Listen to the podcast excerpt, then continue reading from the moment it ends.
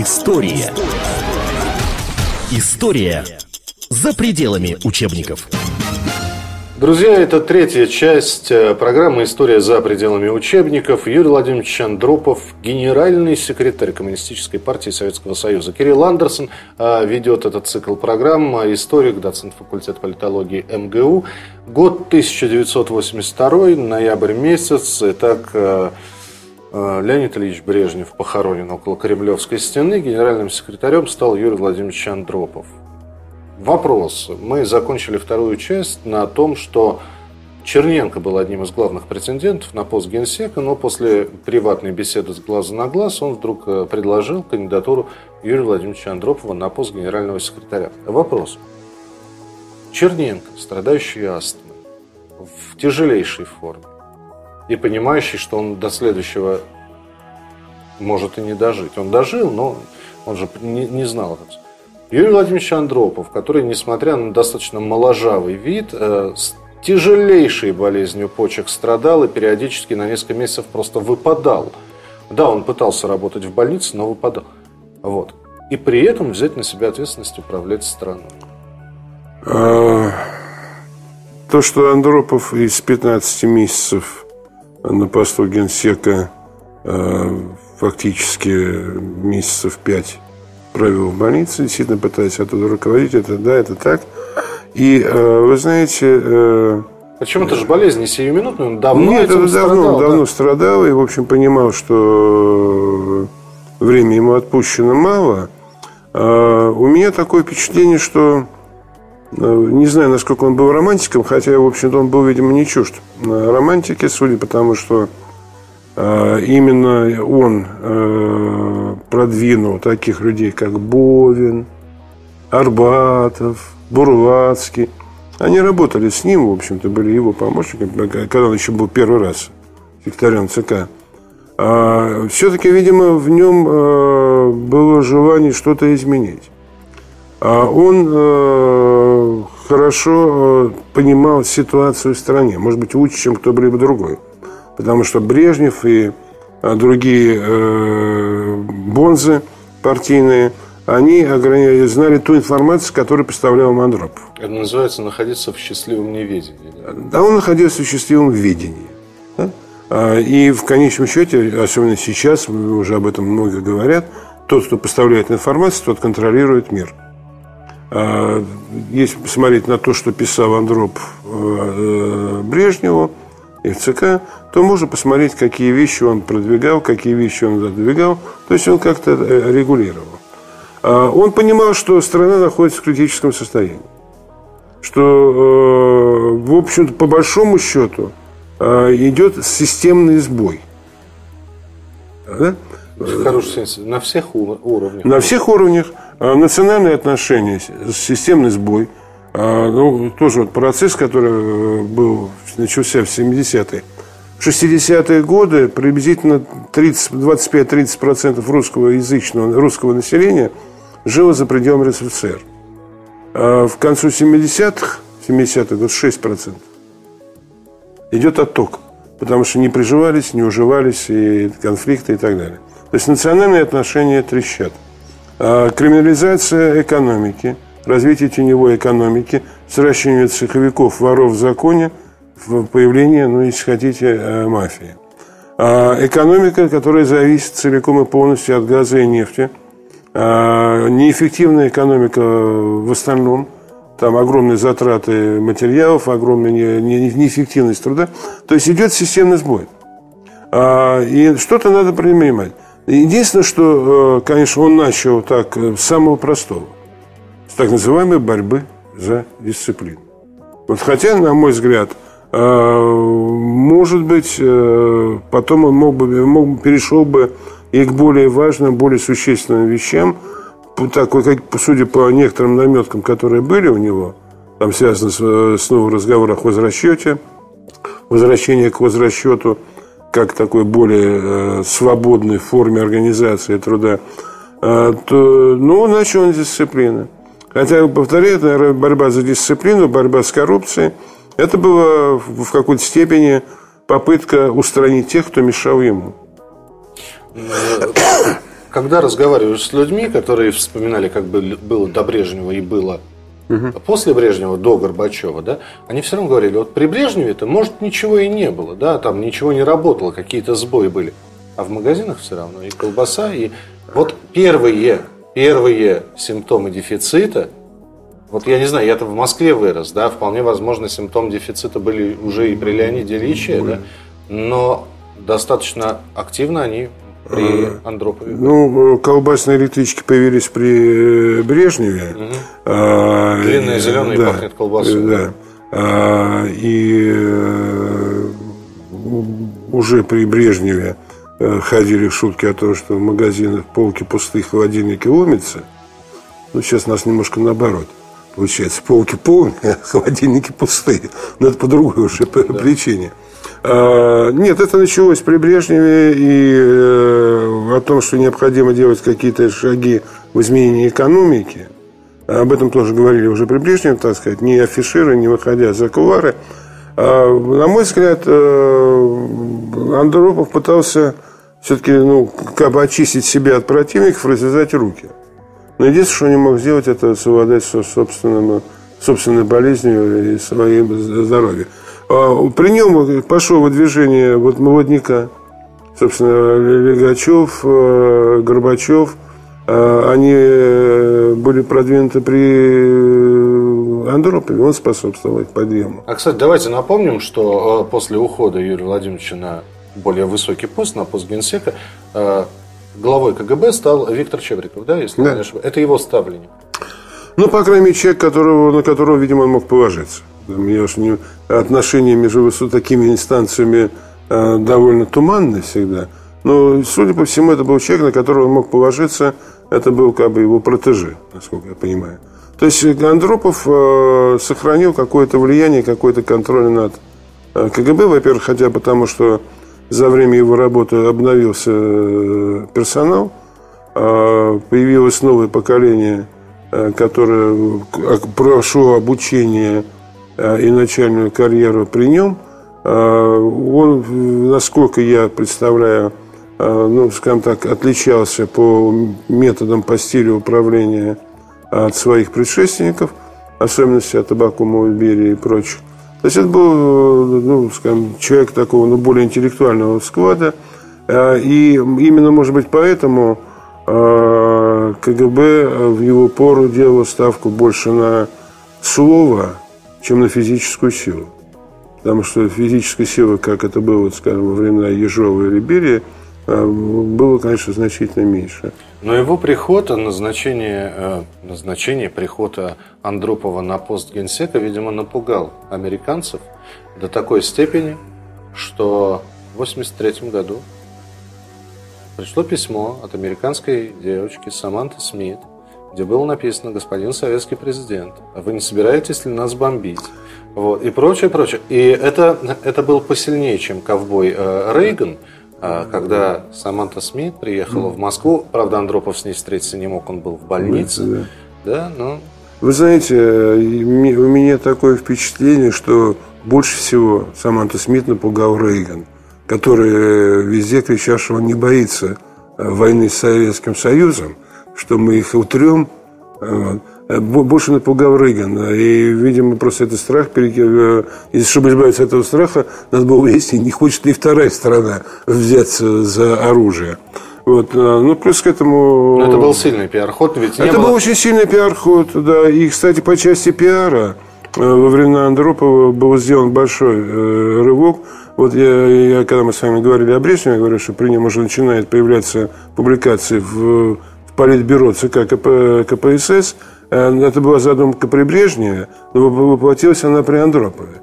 То есть какая-то большая открытость Политбюро, э, удачные пиаровские ходы. Ну, в общем-то, если исходить из того, что наиболее существенными э, пиаровскими операциями занималась у нас всегда не только ЦК, но и КГБ, в том числе и за рубежом пиаровские комбинации – Значит, э, ну, видимо, здесь тоже сработало. Вот когда мы говорим про борьбу с тунеядством, э, про то, что... С тунеядством начали бороться еще во времена Хрущева. Ну, это понятно. Это, да. При нем был указ о выселении людей, не занимающихся полезной трудовой деятельностью. Тот самый пресловутый 101 километр, да. но как-то в активную фазу все это вошло, да, борьба за трудовую дисциплину, за борьба с тунеядством, активно все это вот именно... Разведите две вещи. То есть... Тунеядство отдельно, трудовая дисциплина. Хорошо, с трудовой дисциплиной, с прогулами да. э, да. и со всем да. прочим. Это вот при Андропове как раз было.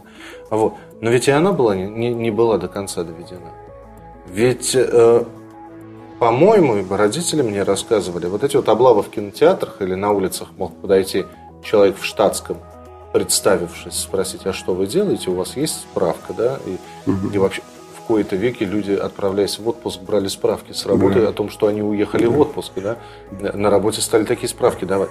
Но все это продолжалось не более двух-трех месяцев. А, опять-таки, это своего рода показательная порка. Главное напугать.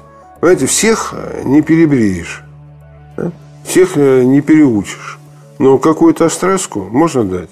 Как говорил Щедрин, э, обыватель всегда чем-нибудь виноват. Нет такого бати, чтобы в чем-то не То есть каждый чувствует за собой грешок.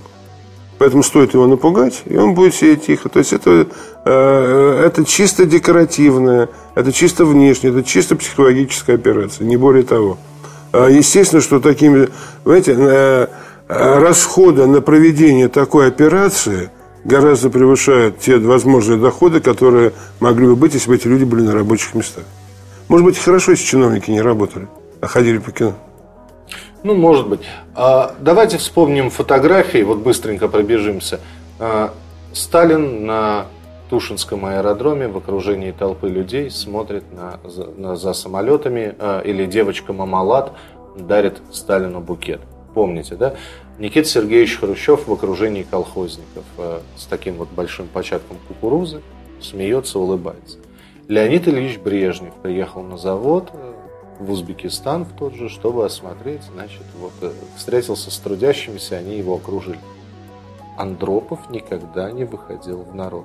Я понимаю, может быть, состояние здоровья не позволяло, но он был одним из самых скрытых, скрытных генсеков.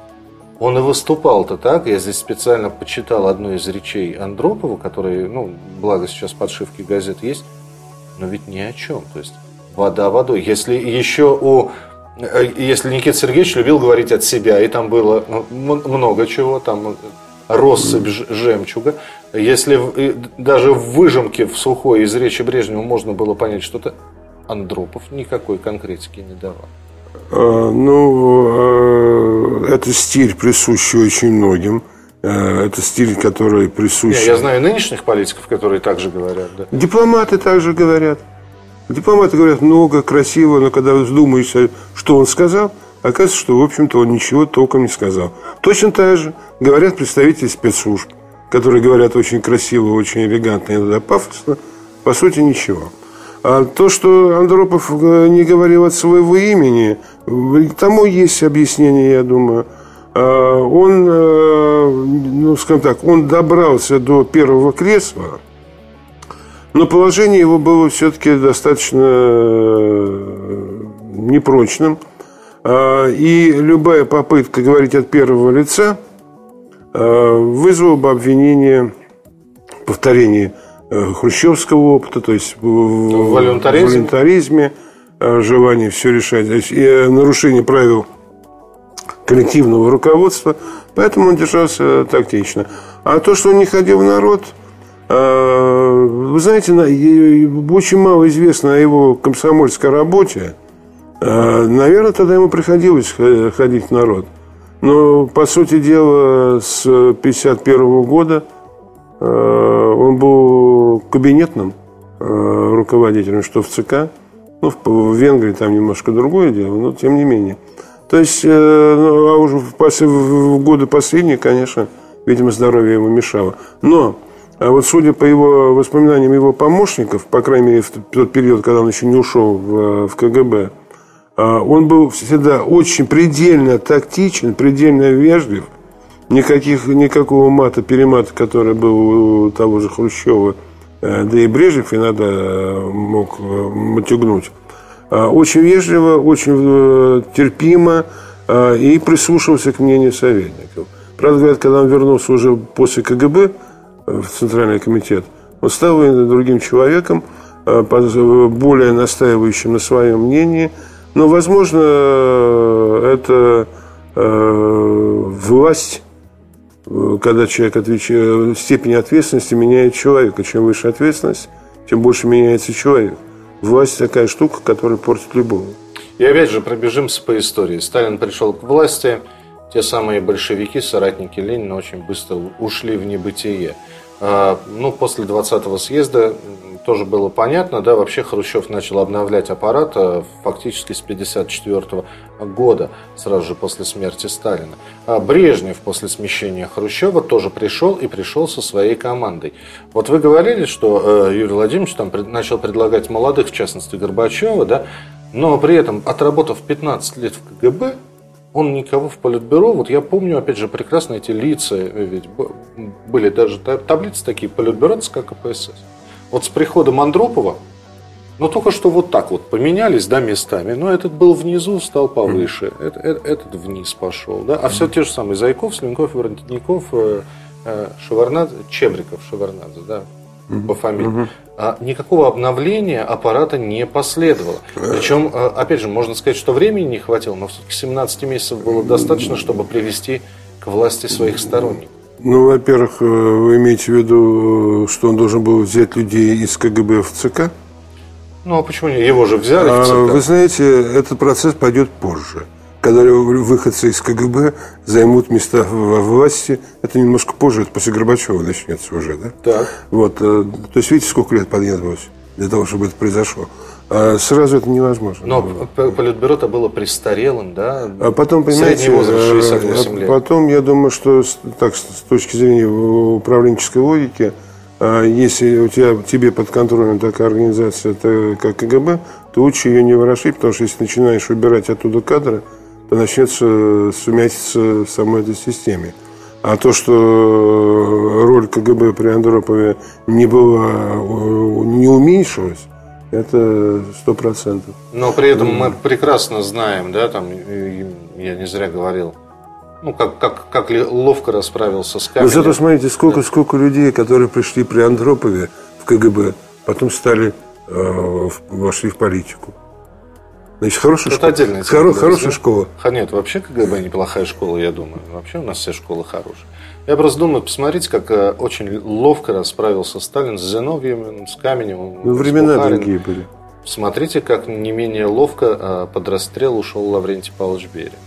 А, при, э, когда Брежнев пришел, никого не стреляли, да, но очень многие были отправлены в отставку. Это, был, это было громко. Это было действительно громко. Здесь только Юрий Чурбанов сел, наверное, да? Ну, там Щелоков по сравнению. Ну, Щелоков, Щелоков Чурбанов, да. Чурбанов. да. А, Медунов.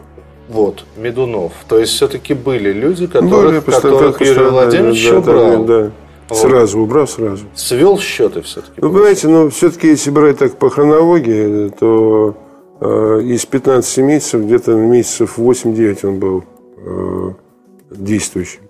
Потому что для того, чтобы вести серьезную борьбу с своими противниками, э, ну, нельзя быть в отрыве от текущих дел. Он был все-таки в отрыве от текущих дел. И потом э, полтора года это не так много. Для а кто же занимался, пока он был в больнице? Он там пробовал работать, но чаще... Ну, а, помощники были. Были помощники, да? Были помощники, которые... Просто его... здесь возникает вопрос, кто управлял страной. Нет, Э, были помощники, э, которые его информировали, которые помогали там писать доклады, писали за него доклады по его э, рекомендациям, по его схеме, по его синопсису, да. Вот. То есть нет, это управление шло. Ну и плюс к этому, видимо, уже система была настолько шла по инерции, что если не делать резких поворотов, то она покатилась немножечко и дальше. Ну, а как показывает опыт Черненко, который он подтверждает, его опыт, по-моему, подтверждает постулат Ленина, что даже кухарка может управлять государством. Ну, если мы уже говорим, да, если мы говорим, что у Юрия Владимировича Андропова активными такими были, наверное, только первые семь месяцев его прихода во власть, то наверное, начиная с середины 83-го и до, э, собственно, 85-го года, это было самое скучное и никчемное время да, в СССР. Это было о... Нет? Это было время самых активных закулисных интриг, э, ну, сожалению, если, если бы у нас документы на руках Документ были нет, бы... Вы понимаете, э, отдельные отрывки можно вычитать, э, слухи, вернее, в воспоминаниях участников пленумов. Потому что пленумы – это была своего рода тусовка, когда съезжали секретари, и местные, и ведомственное руководство. В куларах что-то решали, договаривались, распределялись. То есть вот эти пленумы, если посмотреть воспоминания, то там можно что-то найти. Но беда в том, что документы пока еще недоступны. Ну что же, э, не стало в 84-м, да, да, Юрия Владимировича да. Андропова, потом было ну, совсем маленькое правление, там меньше 11 месяцев э, Константина Устиновича Черненко. Черненко, да, вот. Э, сразу же родился совершенно грубый анекдот на эту тему, когда на синем фоне появляется диктор новостей Игорь Кириллов и говорит, товарищи, вы будете смеяться. Угу. На Черненко да. тоже умер. Вот. Ну и потом наступили веселые времена, наступили, наступили времена Михаила Сергеевича Горбачева. Да. Ну вот что касается Андропова, то здесь, мне кажется, э, есть одна изюминка. А, не так часто актер второго плана или играющий в эпизодической роли Э, э, с таким производит такое яркое впечатление, что затмевает иногда и актеров первого плана и главных ролях.